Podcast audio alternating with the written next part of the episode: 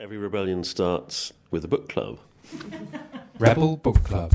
The end of the first chapter, it's a call to arms. All the stories are there for us just to be remembered. Were there things in the book that were new to you? I found his idea not quite sitting with me. I was actually getting a bit of a history lesson. Epics that span great swathes of time. Fiction, but it's based in science. Those things which explode the whole genre. What came first, the novel or life? Motia's reading the book while we're here. In a substantially altered world, where sea level rises swallowed the Sundarbans and made cities like Kolkata, New York and Bangkok uninhabitable, when readers and museum-goers turn to the art and literature of our time, will they not look first and most urgently for traces and portents of the altered world of their inheritance? And when they fail to find them, what can they do other than to conclude that ours was a time when most forms of art and literature were drawn into the modes of concealment that prevented people from recognising the realities of their plight. Quite possibly, then, this era, which so congratulates itself on its self-awareness, will come to be known as the time of the Great Derangement. This is the Extinction Rebellion podcast and the first of a new series we're doing on iconic green literature. I'm Marianne Vandergeer. And I'm Jessica Townsend. And that was Motia Rahman from XR Muslims reading from Amitav Ghosh's seminal work, The Great Derangement, which is the subject of our first literary podcast, which you may have noticed has its own jingle and its own logo and is also coming to you as part of the Writers Rebel Project. So, Jessica, who is Amitav Ghosh? So he is a writer born in India, but lives and teaches in New York now. And he's written 9 novels and works of non-fiction and also some journalism. So this is a non-fiction book? Yes. So it's a non-fiction book called The Great Derangement. And it takes as its sort of central idea the silence that writers and artists have around the fact that we're going through a climate and ecological disaster at the moment, and it probes into why that might be so. My name is Amitav Ghosh, and the book that we're going to be talking about is called The Great Derangement, Climate Change and the Unthinkable.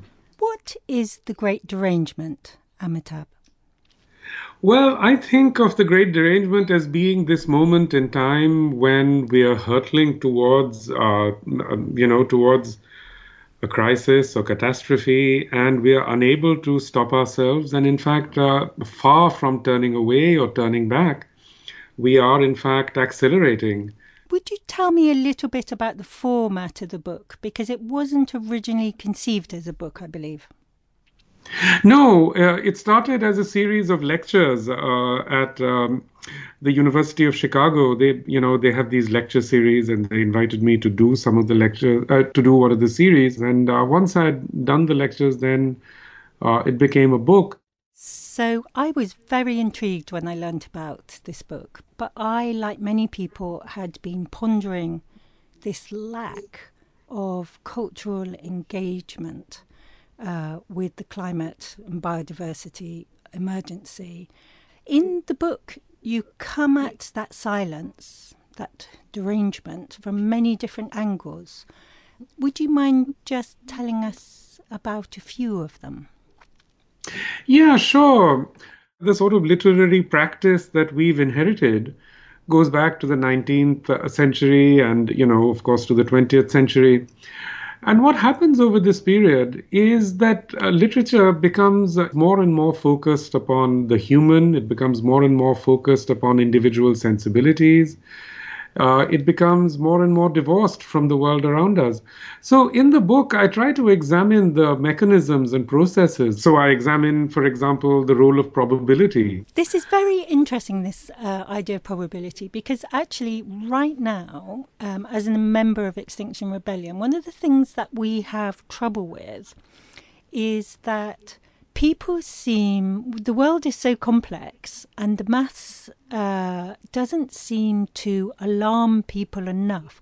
So, for example, when we say things like, if we carry along on the path that we are, there is a 20% chance of societal breakdown, people don't respond to that. But it's, you would never get on a plane where you had a 1 in 5 chance of the plane crashing. No, I think you're absolutely right. In fact, if anything, I would say the climate crisis really illustrates to us the absolute limits of probabilistic thinking, you know. Because you're right. I mean, every time scientists say, well, there's a 10% chance that in 100 years this and that will happen, even as we are seeing in front of our eyes that it's happening, this is always the problem. They have to introduce so many qualifications simply because they're thinking probabilistically, you know. I think this is actually one of the real disasters of the situation that we are in, that all our information about the climate crisis comes to us through scientists rather than through, let's say, indigenous people like the Inuit, or indigenous peoples living in the forests, or fishermen, or farmers, or women who have to walk further and further to fetch water, you know, in India.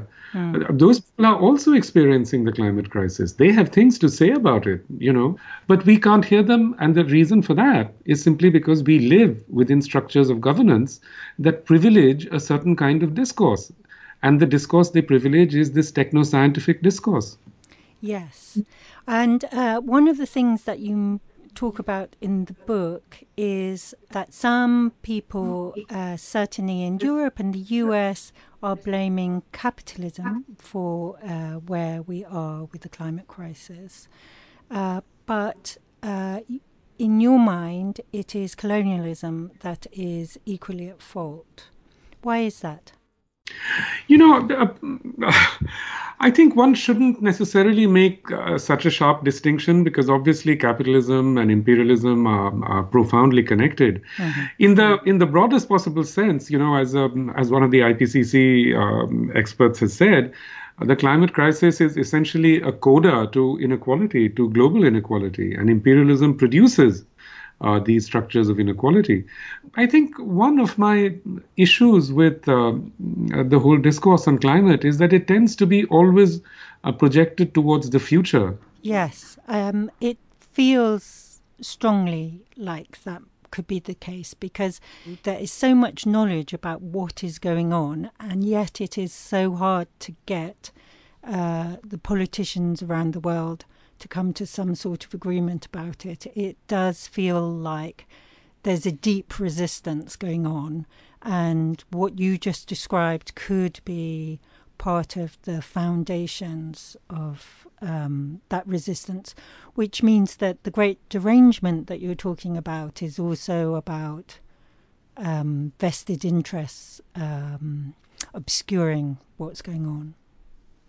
Very much so, But, you know, let's also be realistic and honest and say, you know, we are also part of the vested interests, you and me. I mean, you know, really the only people who lead sustainable lifestyles in the world today are Ethiopian villagers and Bangladeshi villagers who live on very, very little.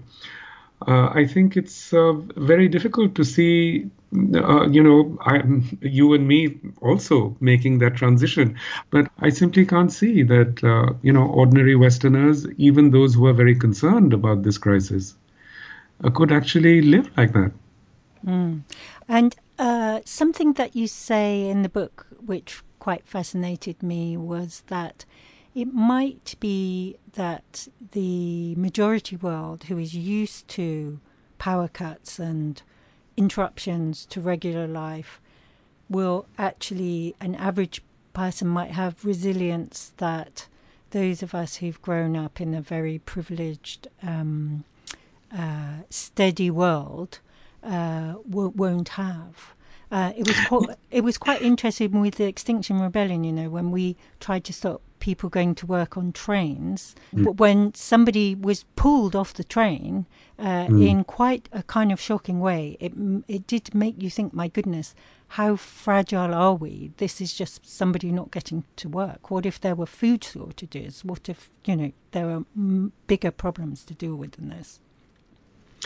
I completely agree. See, you know, for some reason, for many, many years, climate activism sort of pushed this narrative that poor people will be affected more.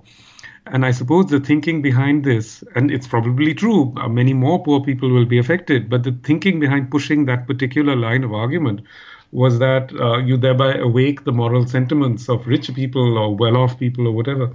Now, if rich or well-off people were amenable to having their moral sentiments awakened in this way, then we wouldn't have had, imperialism or inequality or slavery or anything. Mm. I think it's a very bad idea. People act when they are trying to defend themselves. And the reality is that many, many people in the West are incredibly vulnerable. And they're vulnerable precisely for the reasons that you point out. So, I think it's really important to change that narrative and make people understand, especially high-emitting people like, Southern Australians and Californians and so on, that, they have a deep and profound interest in this. One of the things that I love about your book is that it gives a perspective which isn't European or American. I know that you have a sort of stake in America and that you live there for at least part of your life, but it is extremely interesting to be able to see things from a different kind of slant, from the slant of most of the world. So one thing that I really interested me was your talk about what you call the great acceleration and when it happened, and that it could have happened, say, after the First World War, and what difference that would have made. So you talk about Asia being sort of part of the problem, but also will necessarily have to be part of the solution of that. Would you mind just going through what the great acceleration means for our listeners? So the great acceleration is a term invented by certain theorists, economists, scientists, and what they point to is that since 1988-89 there's been this enormous acceleration in everything, in fossil fuel use, but also in consumption of every kind, in travel. So it's this huge acceleration that we see coming into being, essentially after the fall of the Soviet Union and the adoption of the Washington Consensus on a worldwide basis. So the argument that I was trying to make there is the same we discussed a little bit earlier, that if Asia and Africa and Latin America had made this transition a lot earlier, the crisis would have had a completely different shape, because it would have sort of come about, or our intimations of it would have come about before technologies reached this point where they became incredibly fossil fuel intensive. But in the book, you also talk of a different possibility, which is that the climate crisis, we might have got deeper into it sooner. And so the delay could have given us a little bit of a reprieve to try and get to grips with it. We haven't got to grips with it, of course, not yet. That's what the derangement idea is about. We haven't, but people were talking about it, in the 20s and 30s. And if it had become apparent then that Asia would industrialize, that Africa would industrialize, then perhaps we would have come to grips with it. But, the reality is that the West, Europe, America, Australia, they just assumed that Asia and Africa would not be able to industrialize. They thought we were too stupid. That's basically it. That whole discourse on underdevelopment and so on is just that. It just says, these people can never industrialize in the ways that we've industrialized. I mean, they just don't know how to do it. And actually, industrialization is not all that complicated. And now that we see that, China and India, Indonesia, Africa are all industrializing, we suddenly see the true nature of the problem. Yes, and then there was another myth that sort of came forward, which was that everybody could industrialize and we could all have an American-style life. And that turns out, certainly with a population of 6 billion and growing, to be completely false. Completely false. And this was understood by people a long time ago. Gandhi said, exactly 100 years ago, he said that if 300 million Indians, and at that point there were just 300 million Indians, that if 300 million Indians live in the way that Westerners do, we'll consume the earth like locusts. I mean, there's no mystery to this. Everybody knew. We didn't actually even need, climate scientists and so on to prove it. It's just self-evident. It's obvious. It can be known a priori.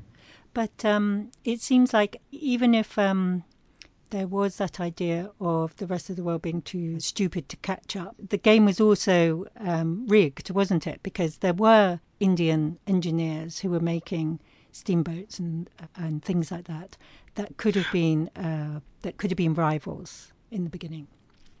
Of course, they were.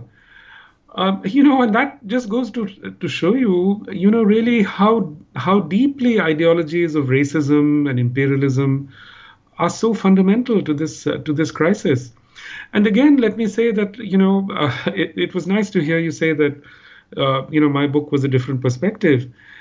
Because it's not a Western perspective. And you're right. And one of the things that really makes me despair about this climate crisis is that, in fact, we hear so little from Asia and Africa on this on this crisis.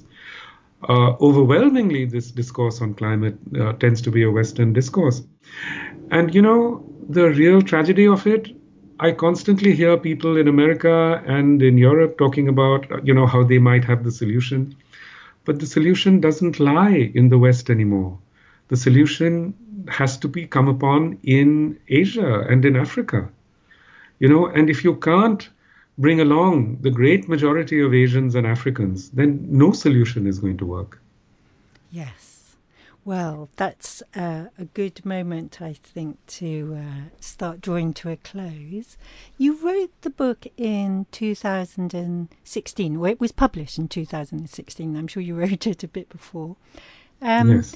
Is there anything that's changed, apart from the growing, the thriving of Extinction Rebellion and the youth strikes? Is there anything that has changed or altered your views from the time that you wrote it? A lot has changed since I published the book. I think somehow 2017, 2018 marked a major inflection point, partly because, the climate crisis became more and more difficult to deny. But also I see now really it can only be called an outpouring really in the arts of attention to this crisis. And, Extinction Rebellion and Writers Rebel, they're both signs of this. Many, many people now realize what a terrible sort of situation we are facing. And that's true also of writers and artists and everybody. So that has certainly changed, yes. Brilliant. But there were people writing before, weren't there? I mean, Margaret Atwood was incredibly ahead of the curve, for example. Very much. And another thing that you say in the book is how cli-fi and sci-fi has been itself marginalised, so that those voices weren't so heard. Amitav, I'm going to draw to a close now, but thank you so much. And if you ever do come to England, please let us know and let's try and do an interview in the flesh. It's so much nicer to see somebody across a room, but I really appreciate you taking the time out to talk to us. Thank you. Oh, it was a pleasure. Thank you so much, Jessica. And please keep up the good work. As Deepesh Chakrabarti points out, the period of the Great Acceleration is precisely the period of great decolonization in countries that had been dominated by European imperial powers. Such being the case, another essential question in relation to the chronology of global warming is this: what would have happened if decolonization and the dismantling of empires, including that of Japan, had occurred earlier, say after the First World War? Would the economies of mainland Asia have accelerated earlier? If the answer to this were yes, then another equally important question would arise. Could it be the case that imperialism actually delayed the onset of the climate crisis by retarding the expansion of Asian and African economies? Is it possible that if the major 20th century empires had been dismantled earlier, then the landmark figure of 350 parts per million of carbon dioxide in the atmosphere would have been crossed long before it actually was? Wow, it's just so infuriating when he says, you know, that the British assumed the people in their colonies were just too stupid to industrialize. And, you know, I'm sure it wasn't just the Brits. I mean, yeah. I also come from a country that did a fair bit of colonial damage. And it's just so awful.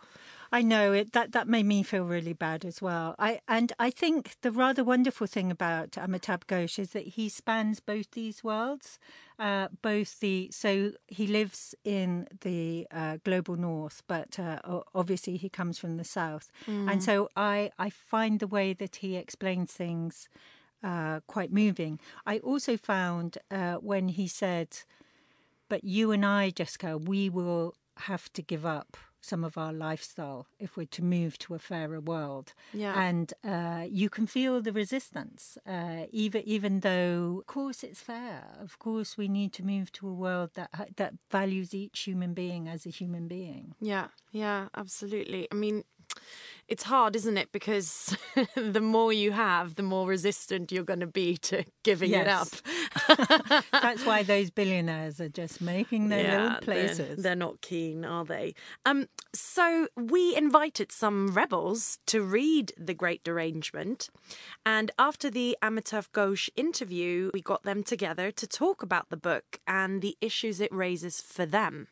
We were lucky enough to get 4 rebels. The first one was Miles Glynn, who's an original Extinction Rebellion member from the art department. And anyone who's come across him will know he's incredibly distinctive and interesting. We also roped in a newer art department rebel called Paul John Nelson, who was rather wonderful to have on the team, as well as Amy Amlani, a Walthamstow rebel, and, of course, as you heard earlier, Motia Rahman, who works on guardianship and visioning and is also part of XR Muslims. Well, the Dark Mountain Project, obviously correct me if I'm wrong, Paul. The Dark Mountain Project's been going on for about 10 years, and they started what I think people call like post-hope ecological creative writing. But it's not only creative writing, there's all sorts of kind of essays and art and illustrations in there, like bi-annual books. And they had some festivals in the beginning. And I think that when they started, they wrote a manifesto, which kind of got published in the New York Times, and it caused a big stir. And then the whole thing seemed to have... And it still is very active. But I think that at one time they thought there was going to be an activist movement like birthed as a sort of indirect result of what they did. And I actually think that we just came 10 years later. Paul, do you have anything to add? Yeah, I was thinking of the derangement as psychological derangement and how we've all, more like delusion, I suppose, and like how we've convinced ourselves of one story, and we're all lost in that. And so then that relates, I suppose, to the kind of analysis of stories and our cultural narrative, and how, we can't dig our way out of it because it's too real, and we can't come to terms with it because it's too real. So that sounds to me like cognitive dissonance, that sort of idea. And I must admit, instead of derangement, I would think of something like the big sleep. It feels like we all sort of know, but there has been some sort of resistance that we have internalized somehow that stops people addressing it. And Miles is right. Dark Mountain has been going for quite a long time, but it has been pretty marginal. I mean, now it's being given a lot of credence. And you're right, it resonates with what XR is doing. But I remember George Monbiot saying that they were just too negative, and that Dougald Hine and Paul Kingsnorth both thought activism isn't working anymore. Amy, what do you understand by the Great Derangement? So those psychological kind of references made by Paul, like those are the things that really stuck with me and what I understood. And I'm freshly back from spending a couple of months in Australia with my family, and I feel I myself experienced that derangement, like as much as I've been involved in Extinction Rebellion, as much as I know how people do distance themselves from, you know, this knowledge. And, you know, I thought I was just completely like, oh my God, I totally get this emergency, I completely get it. But essentially, when I was in a position where I saw fires on the horizon and we were constantly watching the news every day, every hour, trying to get updates as to, you know, whether this thing was going to impact on our property and our lives, and having bags packed with our documents and stuff. The stress of that over a period of high risk where the temperatures were at 42 degrees and this fire was just crazy, it was growing. And, you know, the relief that I felt afterwards was so profound that I just wanted to stay there.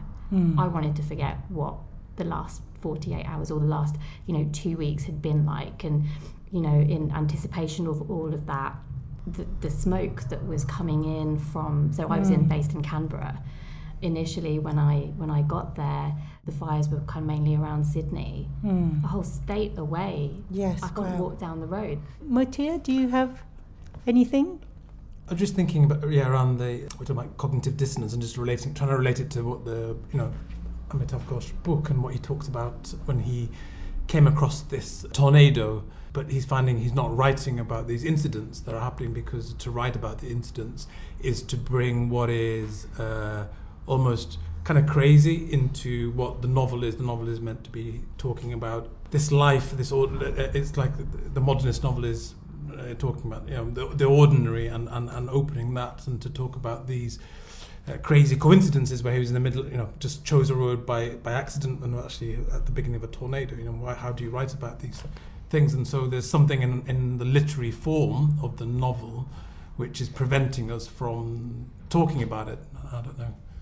I've always been brought up reading science fiction, so I don't have this different view of like novel and anything else. So when I was like a young teenager, I read like really, you know, weird like books, including one where the world was like massively populated, everything was running out, and I mean, and I read loads of really weird stuff. So, you know, everything that's happening now, it's just like we're just in one of the least promising timelines. Oh no, maybe we're all inside Miles's head. Paul's got something to say on this. I was doing a bit of research, and I found an article, Bella Caledonia, that Dougald Hine had written recently about, and he makes reference to The Great Derangement, and within it he kind of critiques Ian McEwan's novel about solar, or called Solar rather, and then also sort of critiquing him as a person and the sort of world that he's in and then writing about. And so that he quotes an something that Ian McEwan said in 2007 in an interview, that fiction hates preachiness, nor does it much like facts and figures or trends or curves on graph. And I think that feeds into The Great Derangement and how, it's the inaccessibility to write about these the truth and the like slow-moving chaos. I think also, for me, like having experienced those bushfires and been completely terrified and completely paralysed, like I feel like it's only now, and like after this, you know, talking through it and, you know, relating to other people about it and really having time to process how, like, like what that means in reality, coming face to face with it, I think it's like a big deal. So I wonder whether, you know, more writers need to experience the realities of climate change firsthand in order for them to process it, in order for them to write about it. I interviewed Amitav yesterday, and when I was talking to him, he was saying that When he goes back to India, he talks to fishermen and he talks to the people growing crops, and they all see changes. And the trouble is that we have privileged the voices of science, and science is a very conservative, slow-moving, incredibly rigorous kind of process. And so there's a kind of slowness in that process, but it isn't just happening in science. You know, it is right there in our world. One of the things that I really loved about the book is how he tied up the kind of conservatism which is associating with the bourgeois novel with the emergence of probability. Did anyone else find that interesting? Miles? I mean, I remember talking about what I was doing with XR with some friends of mine a couple of years ago, and they were like, yeah, but people have always thought there was going to be the end of the world. But I mean, they haven't. I mean, they have in medieval times. But in recent times, we have this really, you know, we've got really good healthcare. People don't get run over very much. Everyone's, you know, most people are just still, you know, we don't lose people that much. We've got this really unusual view of reality that humans haven't really had before. Yeah, just going to say to that, like, who's the we? And that, when you said we have an unusual, and yeah, I guess in the West we've grown up, we have got to that place. But these farmers, and they're living with the randomness much more than we do. Maybe in the West, and we've got this ordered sense. But I mean, like, one of the fictions, one of my favourite. I used to read a lot of science fiction as well, and I loved science fiction. And then when I was like 14, suddenly discovered this whole thing called literature, which is the complete different world. I was like, well, that's what the normal land is. And I was on the borderlands thinking that was the normal land. So it's all kind of inversion. But I really loved Hermann Hesse's writing and Siddhartha. And he talks a lot about these kind of synchronicities of coincidences that lead you down these kind of crazy paths of your lives. And that was what I was, when I was reading Ghosh's writing, saying, you know, why, and with the cyclone, why isn't that? I mean, that felt to me like this is what subjectivity is. This is where you begin to find an imaginative life, where life and the world and you meet, and maybe that's where we should be with literature rather than trying to use science and to objectify the world. Like, the world is becoming alive. That's what I felt when with climate change. What I'm finding in a way is that Gaia, it's like a Gaian revolution. She's come alive to us and is meeting us now, and just as much as we were meeting the world in the Industrial Revolution, saying, oh yeah, it's the Anthropocene and we've got so much power. Now, actually, she's coming back to us. Yeah. One of the other very powerful things about the book, which we should mention, is a little bit of a sort of scattergun approach, because it was written as a series of lectures. It wasn't conceived really in the beginning as necessarily one piece, but it brings together lots of different ideas. But one of the very striking things that Amitav Ghosh says in it is that the climate and ecological emergency is only going to be solved in Asia. Also, he talks about the fact that Asia only kind of geared up industrially recently, as giving us a kind of stay of execution to an extent, that it slowed down the process of global warming. But I have to say that in the interview I did yesterday with him, he was saying that maybe if Asia had industrialized earlier, it was at different cultural and political moment, and maybe it would have been less difficult to deal with it at that stage.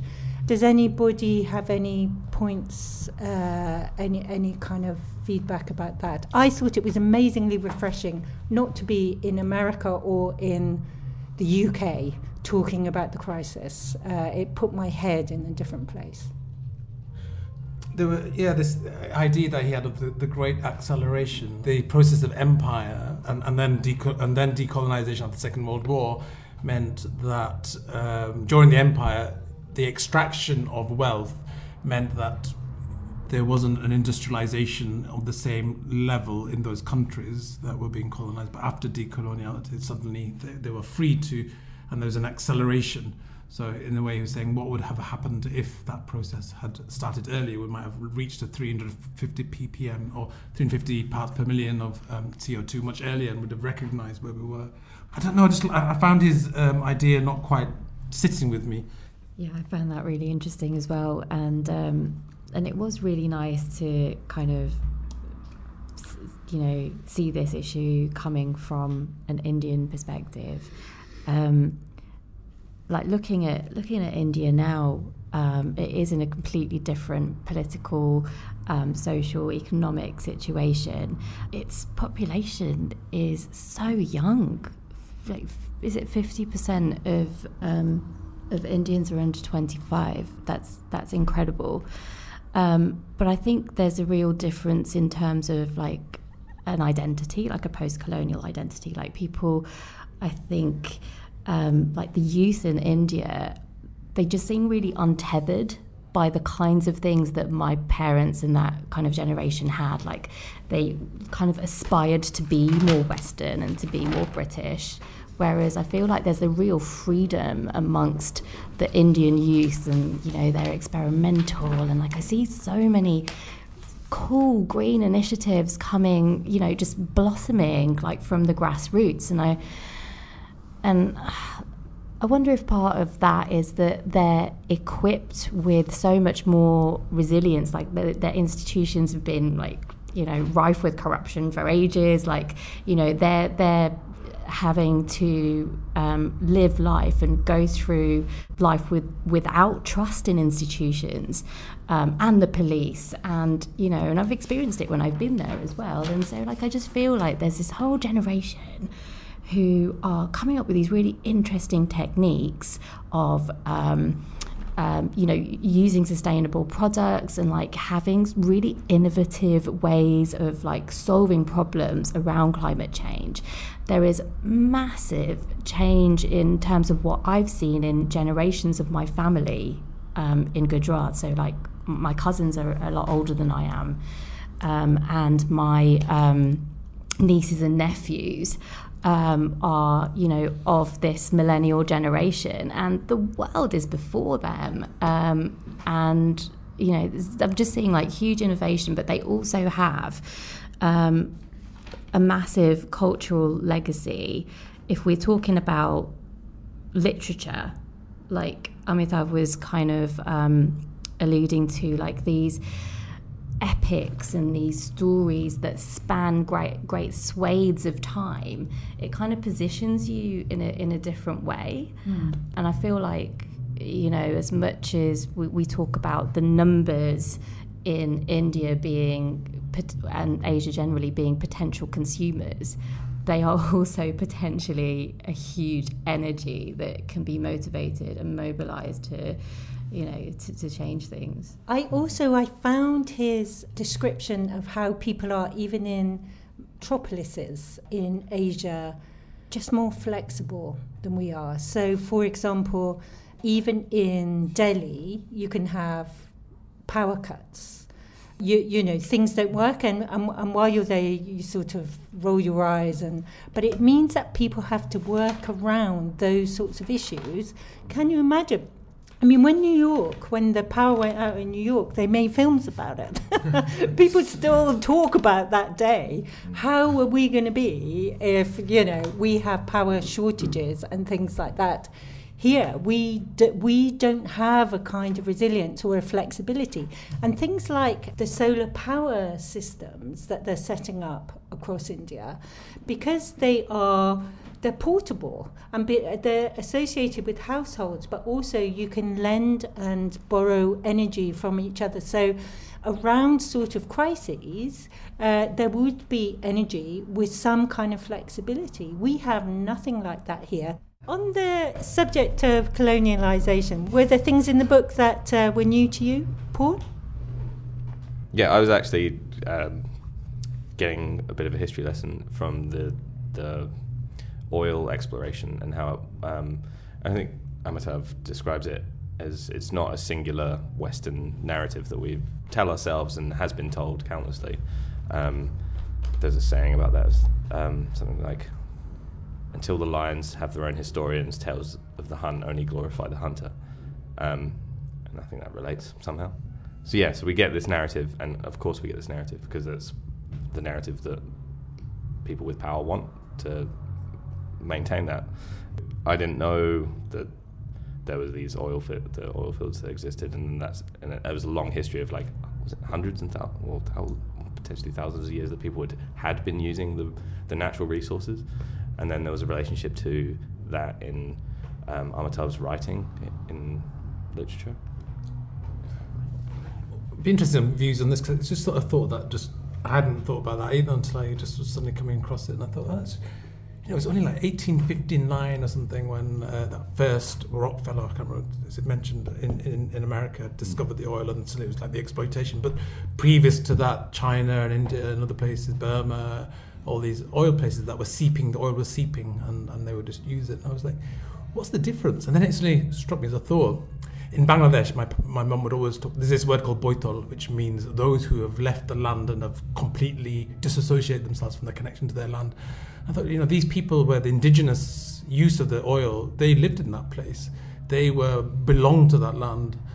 And yet when British people went to America, they were visitors or they were emigrants. They didn't. That land wasn't theirs, and they discovered this oil. And so the idea of exploitation, does it come because you're so disassociated from the land, you don't really connect to it in the same way as you would have if you lived there and you would like, I want to, you know, this is my, I'm not going to make a mess of my home, you know, in that sense. And I wonder, yeah, what the difference would it be culturally as well, you know, is when you have that work ethic of exploitation compared to sharing and sharing the resources.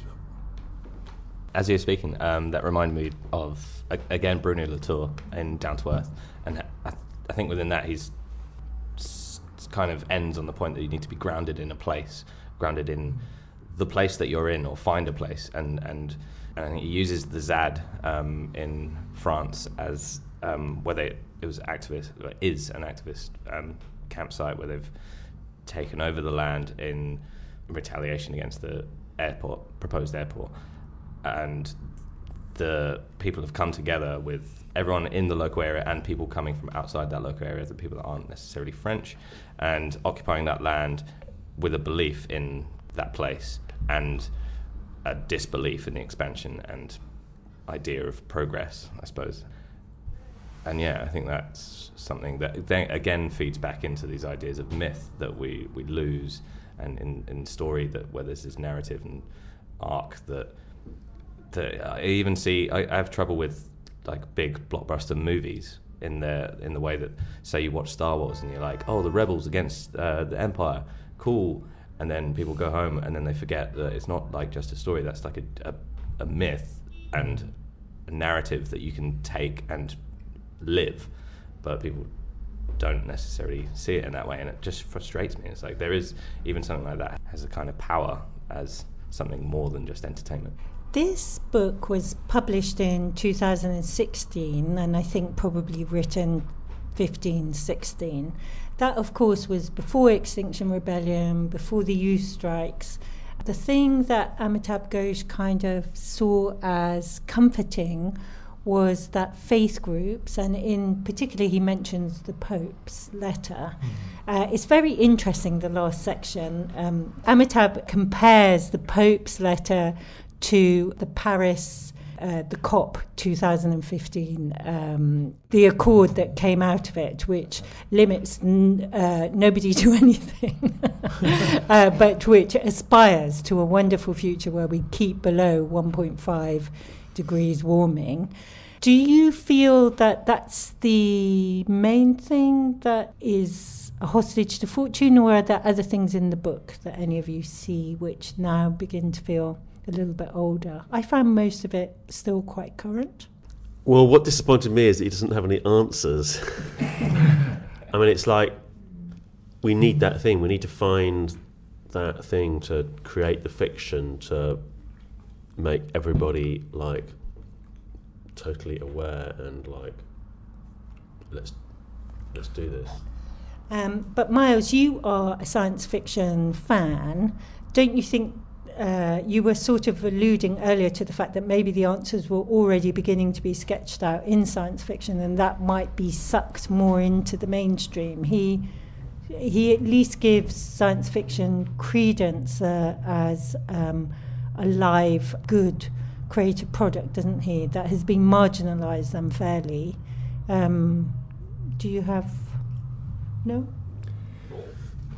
I've been reading or rereading a lot of Ursula K. Le Guin recently, and I mean, lots of those books that were written in the 70s, that was when people figured out about climate change. That's when people figured out about what would happen if population kept on growing exponentially as it is, has, was.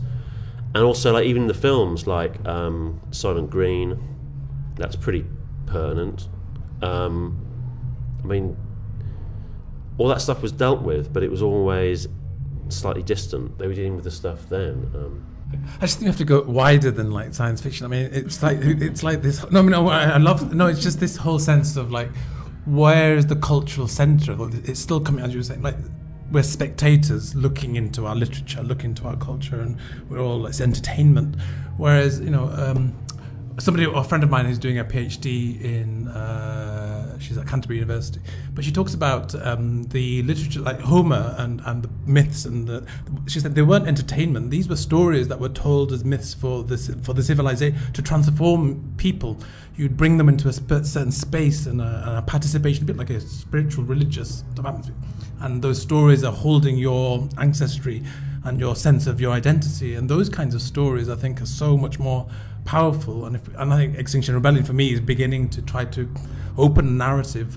And maybe that's what's missing in the book, is a solution. This is what I think can change things, when we begin to dip into the mythic level of our existences, which are contained in those literatures, like Left Hand of Darkness, I think, was one of my favourite books, Ursula Le Guin. But it's like seen still as and Star Wars, yeah, they're still seen as entertainment. But when we bring them into the realities, these are myths that hold us, and how do we change our myths to these collective stories? I must admit, I was at Iggy Fox, also known as Rafe to his family, memorial last week, and people were kind of reading poems and telling stories about him. And he's a young man who died last week, he's 25, who was part of our movement. And at their best, those stories were amazingly moving. And they are stories of our time and of a young person who kind of engaged at that kind of level. So it does begin to feel that at our best, we're not always at our best. We're a lot of human beings, and we make mistakes and things. But at our best, we do kind of plug into that kind of energy. So maybe some of those beautiful stories will be about us. Nobody reads books. People watch Netflix, sometimes go to the cinema, and there's a lot of science fiction in them both at the moment. I did English literature as my degree a long time ago. But we had to study like what the birth of the novel, and I remember it was like Robinson Crusoe. It was like one of the first like apparently novels of like the West, but that's the West. And I think one of the great things of The Great Derangement, and it was actually pointing out some of the literature of Bengal, which had some writers there were like, I need to follow these up because I've never heard of these people. Why haven't I heard of them? And they're talking about these great narratives and these great stories that hold a very different arc. But anyway, Robinson Crusoe, is a story of the individual. It's a story of that internal journey that the individual has, and it's very much focused on that. We're still living in the West of this self-development, or the self-development mentality of like, what is it to me? How can I develop myself? And you know, the other cultures are about, you know, it's letting go of the self that leads you to better. So I'm just wondering whether the deeper we keep going to literature, whether it's science fiction or not, is it still just going on the same cultural thing of just about my story, about, you know, am I going to be the great hero, the hero's journey that, you know, Campbell talks about, but where's the heroine's journey, this other way of trying to, you know, and that's the great opportunity maybe in culture and stories, is to tell different kinds of stories. Yeah, that's something that I feel really resonates. It's like I've looking at popular culture, which just informs so much of the public consciousness and what people talk about every day and how they relate to one another, and this whole thing about there being a hero in a story and they win. Like that's surely something that needs to change. And it's not even just talking about you know, climate change as a real thing and bringing, you know, what's relegated to science fiction, which I think is very noble, but effectively what Amitav Ghosh is saying is that that it's not these sorts of environments, these backdrops, these settings are not taken seriously when it's the most serious thing that we face right now, and it's here. So I really felt like at the end of the first chapter, it was a call to arms to have those. To have these writers to try and innovate. There's like a little small thing where he talks about the graphic novel and being able to use images and I guess like narrative through visual, through like a different way of capturing the imagination. And, you know, like I guess innovating with the mainstream storytelling. I think that is something that would be amazing if writers could do.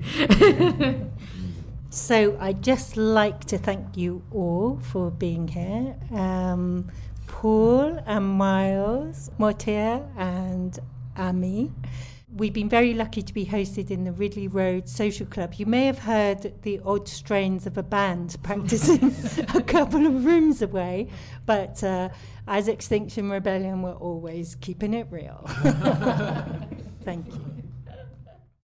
So that's the end of our first ever book club podcast. We made it. We're going to have more of these. What is the next book going to be?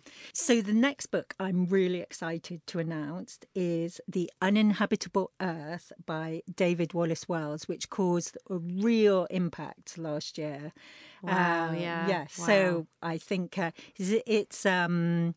goes into the science and into looking forwards in a very rigorous way, hugely influential. And we're very lucky because he's going to be in London and we're going to be able to interview him live. Ah, amazing. Can't wait. As live as it ever gets for a podcast. It will be recorded, but he will be a human being in the room. Woo-hoo. So please go to the library, get a copy, borrow a copy of The Uninhabitable Earth. And sometimes in mid-April, there'll be a new podcast about that book. Amazing. Right, well, that's it from the XR podcast. And you'll hear from us again soon. She's been Marianne Vandergeer. And she's been Jessica Townsend. Rebel Book Club. Great to rebel with a book. On the XR podcast. Where life and the world and you meet.